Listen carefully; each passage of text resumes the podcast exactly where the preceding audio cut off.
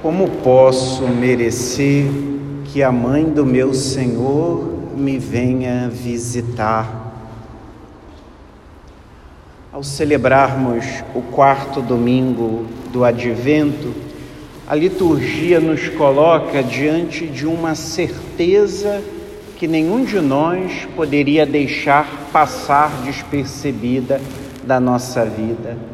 A certeza de que Deus vem nos visitar.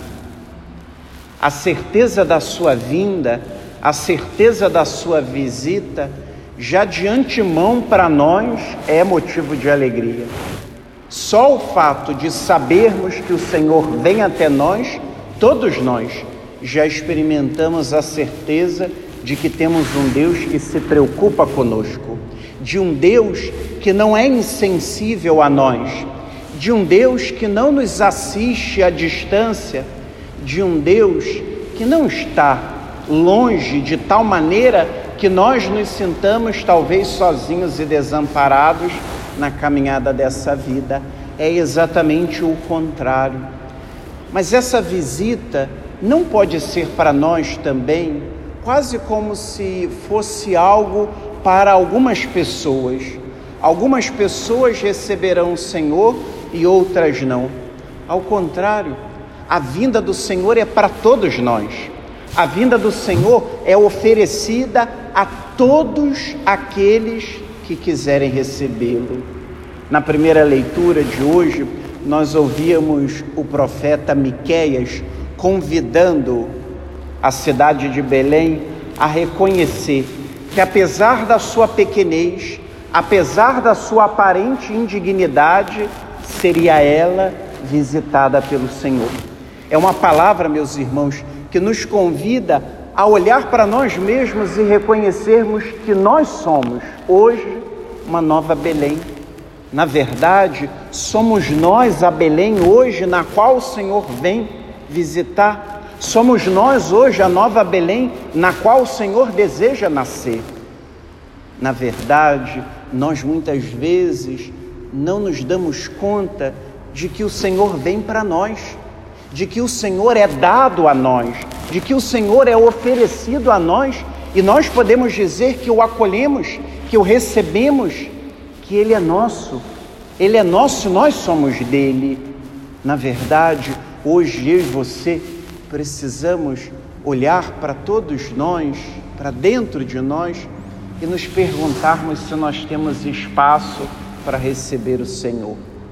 Nós estamos cada vez mais ocupados com tantas coisas, envolvidos com tantas coisas, preocupados com tantas coisas, que nós nem sempre temos espaço para o Senhor que vem até nós. A liturgia de hoje narra esse evangelho tão significativo da Virgem Maria que imediatamente após receber o anúncio do anjo Gabriel, agora é ela que parte ao encontro de Isabel. Talvez ao escutarmos esse evangelho, nós poderíamos pensar: mas o que ele diz a nós hoje? O que ele, na verdade, quer nos ensinar? A primeira coisa que o evangelho de hoje quer nos ensinar é que foi graças a um sim generoso de uma mulher que nós hoje estamos aqui. Foi graças ao sim generoso da Virgem Maria que hoje, depois de mais de dois mil anos, eu e você nos encontramos aqui, celebrando a nossa fé. Por isso que esse Evangelho nos convida, num primeiro momento, a fazermos o mesmo que Isabel fez com, a Virgem Maria Bendita és tu entre as mulheres, e bendito é o fruto do teu ventre. A reconhecer nela a ação de Deus, a reconhecer nela Deus agindo e Deus entrando na nossa história. Por isso que todos nós somos devotos da Virgem Maria, por isso que todos nós a veneramos, porque cremos que foi pelo seu sim que nós recebemos o Salvador mas ao mesmo tempo, esse Evangelho também quer nos ensinar e nos ensinar todos os dias da nossa vida que a visita de Deus não pode ser para nós motivo de ficarmos parados.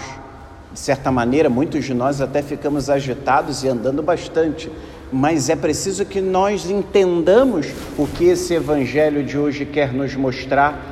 A visita da Virgem Maria a Isabel é um ensinamento para nós, para nos lembrarmos que nós também, a exemplo da Virgem, somos chamados a levarmos o Senhor, somos chamados a experimentarmos a sua visita para que nós sejamos outros visitadores, para que nós sejamos como a Virgem Maria, que levam o Senhor. O Evangelho narra a alegria de Isabel ao se encontrar com a Virgem Maria. Mas de onde vem essa profunda alegria experimentada por ela? De onde vem a alegria que faz com que João Batista pule, exalte no seu seio, no seu ventre?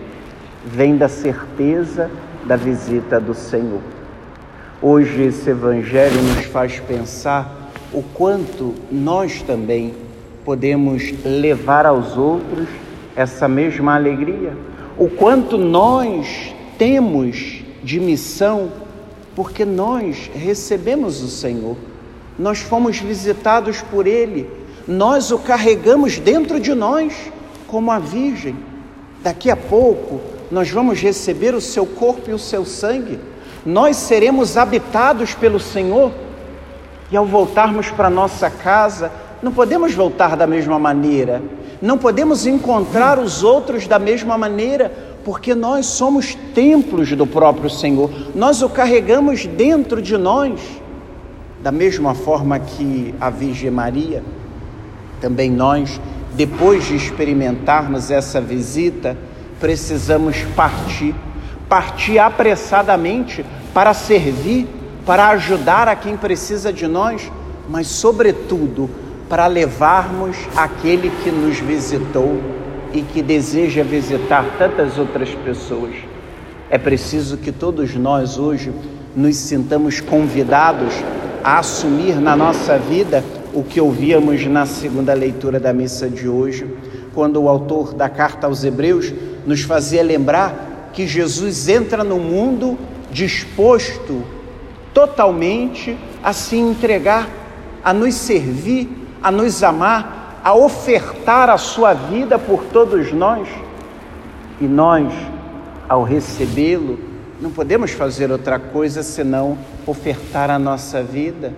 Ofertar nossa vida, queremos, é o que nós constantemente cantamos. A vida que recebemos não pode ser fechada em nós mesmos, porque é uma vida que morre. Ao contrário, a vida que recebemos é uma vida para ser doada, para ser ofertada, para ser entregue aos outros. Não é possível servir um Senhor que entrega a sua vida se nós não queremos entregar a nossa, se nós não queremos servir como Ele serviu ao longo de toda a sua vida.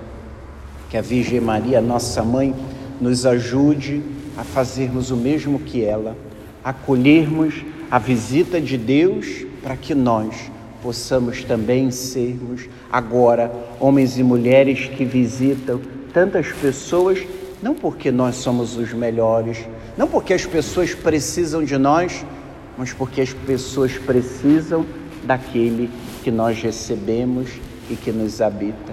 Que a Virgem Maria, nossa mãe, nos ajude a seguirmos em frente para que nós também possamos um dia escutar o mesmo elogio que ela acabou de ouvir dos lábios de Santa Isabel. Bem-aventurada aquela que acreditou, porque será cumprido o que o Senhor lhe prometeu.